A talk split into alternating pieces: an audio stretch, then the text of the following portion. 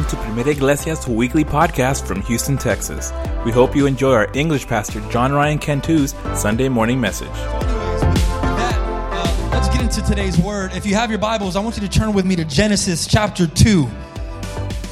Genesis, I love Genesis, a book of origins and beginnings. Genesis chapter 2. And I want you to stick with me this morning because we're going to get we're going to get a little real if that's okay. And it's Genesis 2, 5 through 9, and then jumping down to 15 through 17. So it's, it says this When no bush of the field was yet in the land, and no small plant of the field had yet sprung up, for the Lord God had not caused it to rain on the land, and there was no man to work the ground, and a mist was going up from the land and, and uh, was watering the whole face of the ground. Then the Lord God formed the man of the dust from the ground and breathed into his nostrils the breath of life, and the man became a living creature. And the Lord God planted a garden uh, in Eden in the east, and there he put the man whom he formed. And out of the ground the Lord had made to spring up every tree that is pleasant to the sight and good for food. The tree of life was in the midst of the garden, and the tree of knowledge of good and evil. Skipping down to verse 15, it says, The Lord God took the man and put him in the garden of Eden to work it and keep it. And the Lord God commanded the man, saying, You may surely eat of any tree of the garden, but of the tree of the knowledge of good and evil you shall not eat. For in the day that you eat of it, you shall surely die. Amen. I've entitled today's message, I Made a Choice. Someone say that with me. I made a choice. We're all familiar with, with decision making.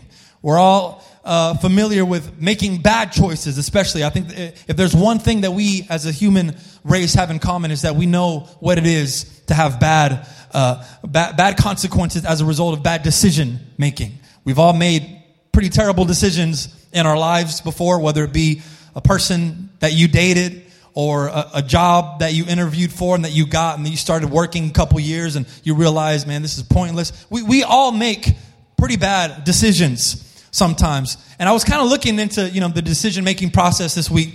It, it's, it's so complex. It's not, it's not so simple because it involves so many different variables that not even all the wisdom in the world can help you with because some decisions, they're just, you're just not going to know until you make the decision. You're not going to know what's on the other side. Uh, last week we, we listed our house. Some of you guys know we listed our house. Um, on the market, and that, that's kind of why I had a jet last Sunday. Last Sunday morning, I, I had Marisa dismissed, and I, I snuck out, and because uh, we had a showing at the house, and man, praise God, we we received uh, about four offers last last week. Pretty much everyone who went to see it, they put in an offer. It made me feel made me feel good, right? And, and uh, I, I, shared one of those offers uh, with you on, on social media. If you follow me on, on social media, um, th- this person they didn't they didn't just want our house, they wanted like everything inside the house. They wanted our furniture, they wanted our rug, they wanted our TV, they wanted a TV console, they wanted uh, the washer, dryer, and all the kitchen appliances, and then they wanted my guitar. And when Melissa's reading all that list, I'm like, okay, okay, okay. And then she says guitar. I was like, well, I kind of did a double take. I kind of felt like, if you've seen Toy Story 3, um, Andy at the very end, he's giving away all his toys to the little girl because you know this is this is, this is good. I, I, I can do this. And then she reaches for Woody, and he's like, "Hold up, this is no, this is a little too precious to me." That's kind of the, the vibe that I got when when Melissa said your guitar. I was like, "Excuse me," I was like offended. And uh, but then I started thinking about it a little bit more, and I was like, "Babe, they're essentially." You know, paying for us to buy new stuff. Like we can replace all of it. Um, their their offer, you know, it, it included that that extra amount that they were asking for. And uh, then I, I kind of got excited. At first I was offended. Then I was excited. I was like, man, I can get a new guitar, brand new guitar, brand new washer, dryer, refrigerator, all these things. Um, unfortunately, we had already executed another contract um, with another offer that came in. It, it was a good offer, and uh, you know we didn't want to lose it, so we, we had to make a decision right then and there. Like, okay, let, us let's just go ahead and do this. We got to act fast. You know, we're still kind of in a hot market right now. Let's just go ahead and do it. And um, we kind of wish that we had waited a little bit longer after doing that because I could have got myself a brand new guitar, brand new washer dryer, you know, brand new rug, all that stuff. So my point is, you know, even even when we think that we're making the wisest decisions, we, we don't we don't know certain things uh, that could make us regret those decisions later. Melissa and I, we, we, we didn't really pay too much mind to it. We just kind of moved on, trying not to think about it. uh, we made a choice and, and, and we can't take it back. In today's message, it, it's, centered out, it's centered around one of the most asked questions by Christians and atheists. I don't know if you know what that question is, but it's, it's a question that's in reference to God's actions. We hear in verse 9 that, that God plants these two mysterious trees. One is a source of life, and the other is a source of death. And he tells Adam, You can have any tree in the garden, anything that looks good, it's go for it. It's yours. You can have it. I'm giving you dominion over this land. I'm giving you this entire land. Everything is yours. But that one over there, that tree in the corner, that one's prohibited. Don't do it. And so the question is well, why did God plant a tree in the garden that he knew could potentially lead to the destruction of his own creation? I hear this question at least once a week. I kid you not by either a Christian or a non Christian or a member of this church. It, it's, a, it's a question that I think has haunted so many Christians before um, that, that so much to the point that they leave the faith because you know they can't get an answer that fits their mold of, of who God should be.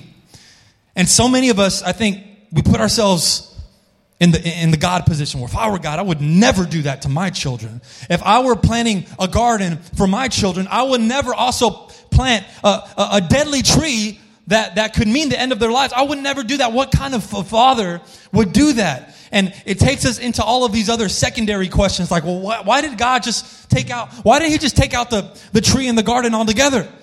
Is God not all loving? Did God set us up to fail? That's where the world is with this issue. And chances are, if you've been a Christian for any significant amount of time, you've probably dealt with these issues before. I have. I'm going to I'm gonna throw my, my sister under the bus. I know Alexa has because she's asked me. We had a, an apologetics class, you know, a, a, couple months ago, and this was one of the, the questions that people ask. It's, it's a tough question. Why would an all loving God, knowing that, that it would lead to death, why would He put it there? Was that just me? Or have you asked that question before? Let's get real, man. We can get real this morning. It's all good. And some of us, I think we get angry at God because we don't understand these things. We don't understand. And, and, you know, sometimes you might get angry with God. Sometimes you might get frustrated with God because you don't understand the things that He's allowing you to go through at any given moment. I, I know this is kind of a, a silly issue, but I didn't understand when I was a kid, I was 12 years old, why my dad didn't want to let me play the keyboard at church just yet. I was 12 years old. I remember I was, I was going to, uh, to school for music. I was learning the piano. I had, you know, taken already six weeks of piano lessons, so I was good to go. I was ready. And um, I, remember having the conversation with my dad in the car. I don't know if he remembers it, but I, was in the back seat. My mom was in, in the front seat. And, and there was such a need in our church during that time. We didn't have any musicians. We, we didn't even have a keyboard player. And I basically told him, put me in, coach. Like, I'm ready. And I told, I was given this word. I was told, I was prophesied over my life that I'm going to begin playing music and, and leading worship and playing the keys. And I'm going to do it all for the right reasons, for the honor and the glory of God. Everything felt right, church, in my mind. Everything felt right. I was fulfilling my purpose. I was getting prepared. I was taking the classes. The need was there. I was doing it for the right reason. So I didn't understand why my dad said, no, mijo, you're not ready yet. I was 12 years old having this conversation with my dad. And I, I remember being so frustrated, so frustrated because I, I couldn't wrap my, my head around it. And I started to cry. I don't know if I cried in the car or I waited till I got home and, and cried in my room, but I cried. I, I know that because I was genu- I genuinely felt like my dad was crushing my dreams. I, I even I even played out this scenario in my head where my dad was on his deathbed, and uh, I'm so dramatic, man. I'm, I'm very imaginative, apparently. I played out the scenario in my head. You were on your deathbed, Dad, and, and uh, you called me over because, you know, you're going to give me your last words. And, and you said, Mijo, my only regret in life. oh, man. My only regret in life is, is not letting you play the keyboard. And, I, in that moment, I forgave him, and it was like a huge event. And man, I, mean, I could I could write some pretty good books, man. I think. Um, but I remember telling him in the car, like, why did you even sign me up? Why? I met Marcos Witt. I shook his hand. It was cool. So why, why did I go through all of that and I'm not even, you're not even going to let me use it. And of course, my mom's in the corner. She's being my, you know, my biggest fan. Just let him. Juan, let him. right? Just give him a Sunday. But now, years later, I completely understand why my dad didn't let me play. It was the same reasons that I wouldn't let someone else play because I, I sucked. I wasn't good. I wasn't good yet. I played maybe one or two chords and I didn't even play them that well. And I, I, I moved like a, like a turtle on the keyboard. I, I was terrible. It wasn't the time yet. But I, I remember being so mad at my dad. Like I'd go, like for a whole week, I'd go downstairs and he'd say, you know, good morning. And I'd just like, you know, what's up? Because I didn't understand. I didn't understand. And sometimes we get so angry at God because we don't understand certain things and, and to us, it, it's clear, like, like everything makes sense to us. And so, because it makes sense to us, we're like, God, everything, everything's in order here. So, so if, if, if now is not the time, when is going to be the time? If, if, if, if the moment isn't right now, when is it going to be right? Like, why are you allowing me to go through these things? I did everything right. We get angry at God. We do. But, you know, when that anger goes unchecked, we all know that anger can lead to bitterness, bitterness t- towards resentment. And, and when you get resentful to God, that's a very dangerous place to be because you could end up walking away. Be cautious when you're when you're angry at God. Don't don't don't let that anger marinate too long because it can be destructive. And maybe there's something in your life today that you're not you're not quite understanding, you're not seeing clearly, even though again to you everything is crystal clear and, and you're saying, God, why would you allow this to happen? Why? I want to I want to talk about that question, these type of questions, the questions of why. When we ask why to God, it's essentially God, why me? Right?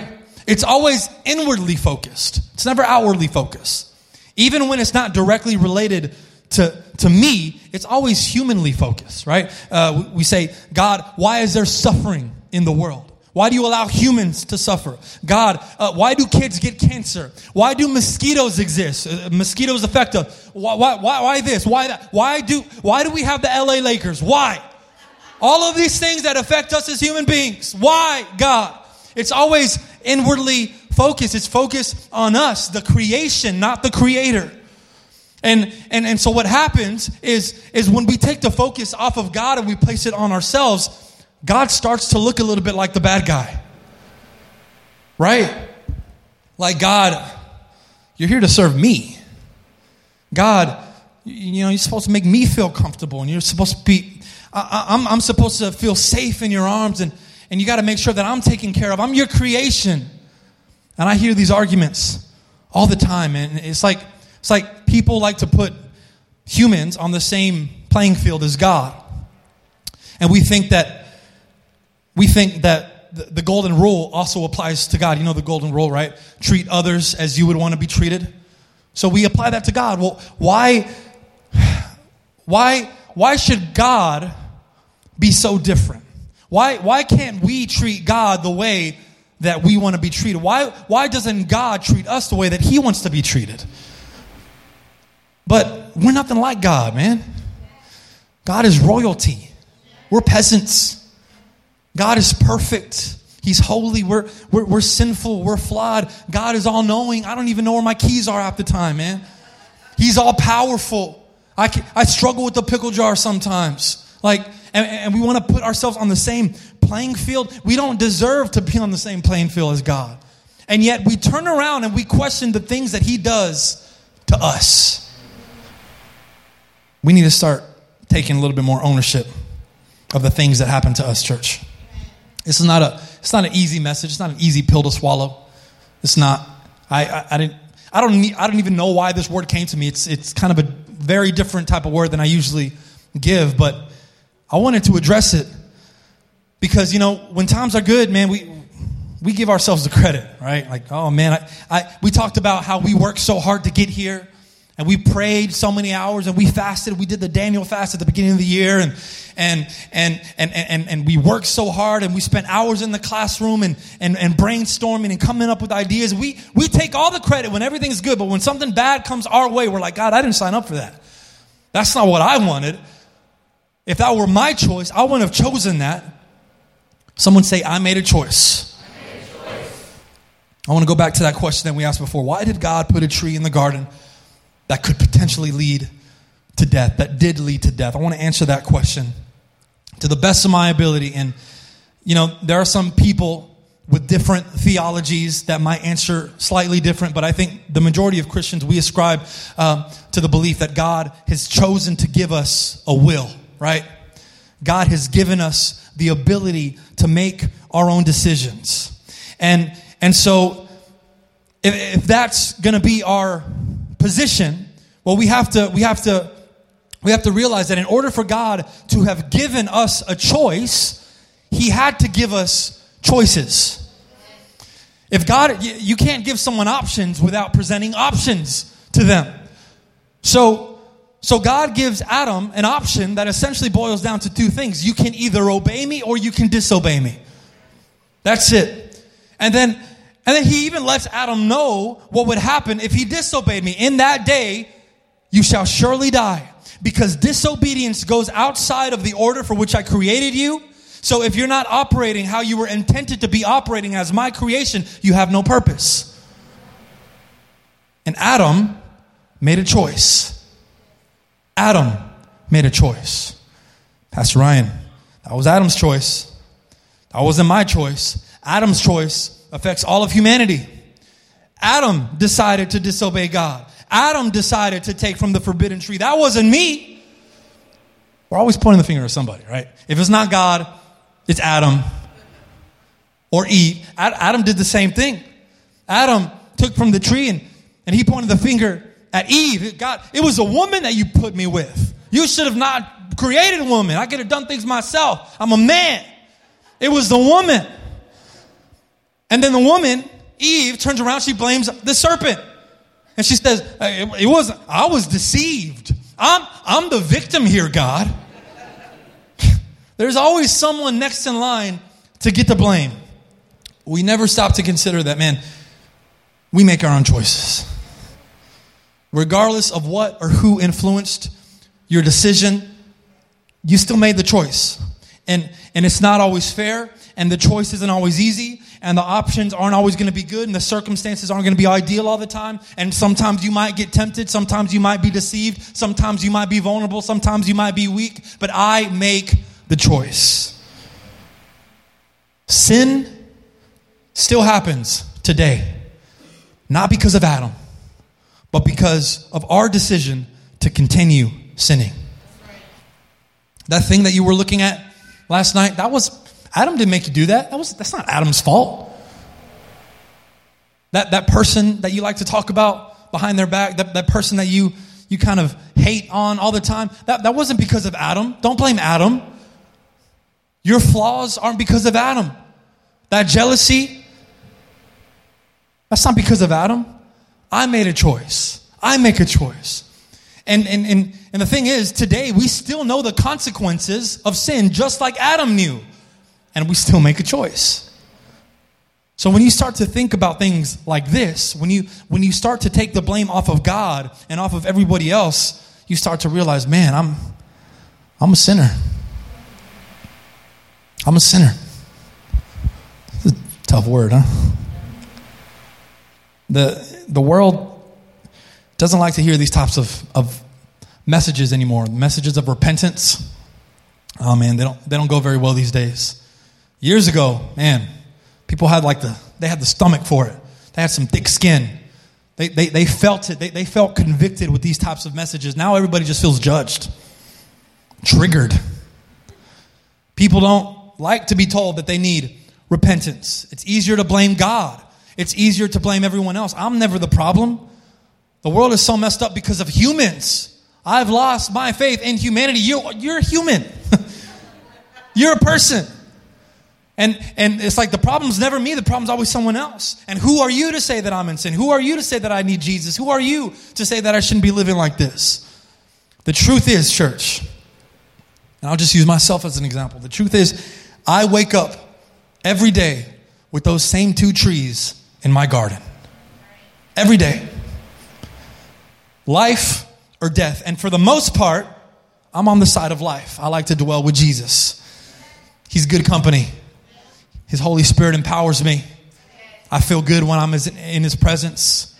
I love being blessed by him and known by him. I love it. I'm in the tree of life. That's where my hope is. But you know what? Sometimes, someone say sometimes. Sometimes in the middle of the night, I creep out and I go to the other side of death tree and I mess up. And I fail to trust in God. I fail to heed His word. I fall short of the glory of God. Sometimes I sin. Sometimes I lie. Sometimes I mess up. Sometimes I judge people. I'm not going to try to act holy. Maybe I, maybe I should because next week's the vote, but I'm just letting y'all know. We all sin. The Bible says that we all fall short of the glory of God. And, and before I'm a pastor, I'm a human. And you know what? It's never the fault of anyone else but my own. Adam didn't invent sin, he was just the first sinner. That's it. And look, I'm about to get a little theological with me. Hold on. Stay with me, okay? This is important. You, as a Christian, you have to see the significance of all this. Something happened when Adam sinned, right? Death entered the world. We all know that. Death entered the world when Adam sinned. And because Adam chose death, he took his privileges to choose life again out of the equation. When Adam chose death, he chose to die. And if you choose to die, you can't choose to come alive again. You can't choose to be born again. It doesn't, it, it doesn't make sense. You can't choose when you're going to be born. And after death, you can't choose when, when, you know, to come back alive. It's just not the way that it works. It's impossible. So, so when Adam chose death, life, the option of choosing life again, that was off the table. So in a, in a, in a, in a way, our free nature and our ability to choose between life and death, it was gone. I don't know if you've ever thought about that, but we, we dug ourselves in a hole that humanity could not get out of. There was no going back. Just like you can't choose to be born, just like you can't choose to come back to, you know, a- after death. The same is true. The same concept is true in the spiritual realm. Because if you're dead spiritually, there is nothing that we can do to be made alive. There is nothing. Nothing. We're dead in our sin, and there's nothing that we can do. As much good as we want to do, as much charity work as we want to do, as much uh, philanthropy we want to do, there is nothing good enough to deserve life with Jesus Christ and his Father. Humanity chose death, and our option to choose life again, that was off the table. Again, we're talking about repentance here, right? We're, talking about our inability to, to choose life because we were dead. We were hopeless. But someone say, but God. Whew, I love that. But God, in His infinite love and His infinite grace and mercy and patience and goodness and kindness, He met us in our hopelessness. He met us. Jesus literally met us at the point of death so that through him we might have the choice to choose life again. That's what happened. That's what happened. Our choice was taken away from us because we made a choice. We chose death. But Jesus comes back in the form of man, fully God, and he replants that, that tree to give us life again. I don't know if that makes you excited, but that is powerful. That is powerful to me. Paul says in Romans, just as one trespass led to condemnation for all men, so one act of righteousness leads to justification and life for all men. Jesus is called the second Adam. I like to call him Adam 2.0 because he's better than the first. He's stronger than the first. He can do all the things that the first can't do. He's, he's like, they got it wrong with the first one, but the, the, the second version, that's the one that you want. And after, after Adam sinned, and before Jesus came, that, that tree of life, it was gone. We couldn't choose it. And so Jesus comes and he makes it possible for us to choose between life and death again. Isn't that awesome, man? Even though man made a choice and we had to suffer the consequences of that choice, God still gives us an option that we don't deserve in order for us to choose him. I make my own choice. And so when you think about when you think about the question like this, and I hope you learned something. I hope you can you, you can uh, uh, defend against this position. You tell people, you tell people, did God really set you up to sin, to, to, to fail? Did God set up humanity to fail? You tell them, no, he caught me in my failure. That's what he did. He caught me in my failure. And though I made a terrible choice that took away the choice for me to choose life, God came down in the form of Jesus Christ and He gave me that choice again. This morning, I want to make a choice to continue living for my Lord and Savior, Jesus Christ. Where's Will? He restores every failure, every, every weakness. He fixes everything. And I, I, I dare you this morning, church, to choose life because you have a choice to make. It belongs to you. There's a very simple message of repentance and of salvation. So, what I'm going to do is I'm going to ask that, that we stand this morning. Thanks for tuning in to Primera Iglesia's weekly podcast. Join Pastor John Ryan Cantu every Sunday morning at 11 a.m. For directions or more information, visit us at primeraiglesia.org. We'll see you next time and hope you have a blessed week.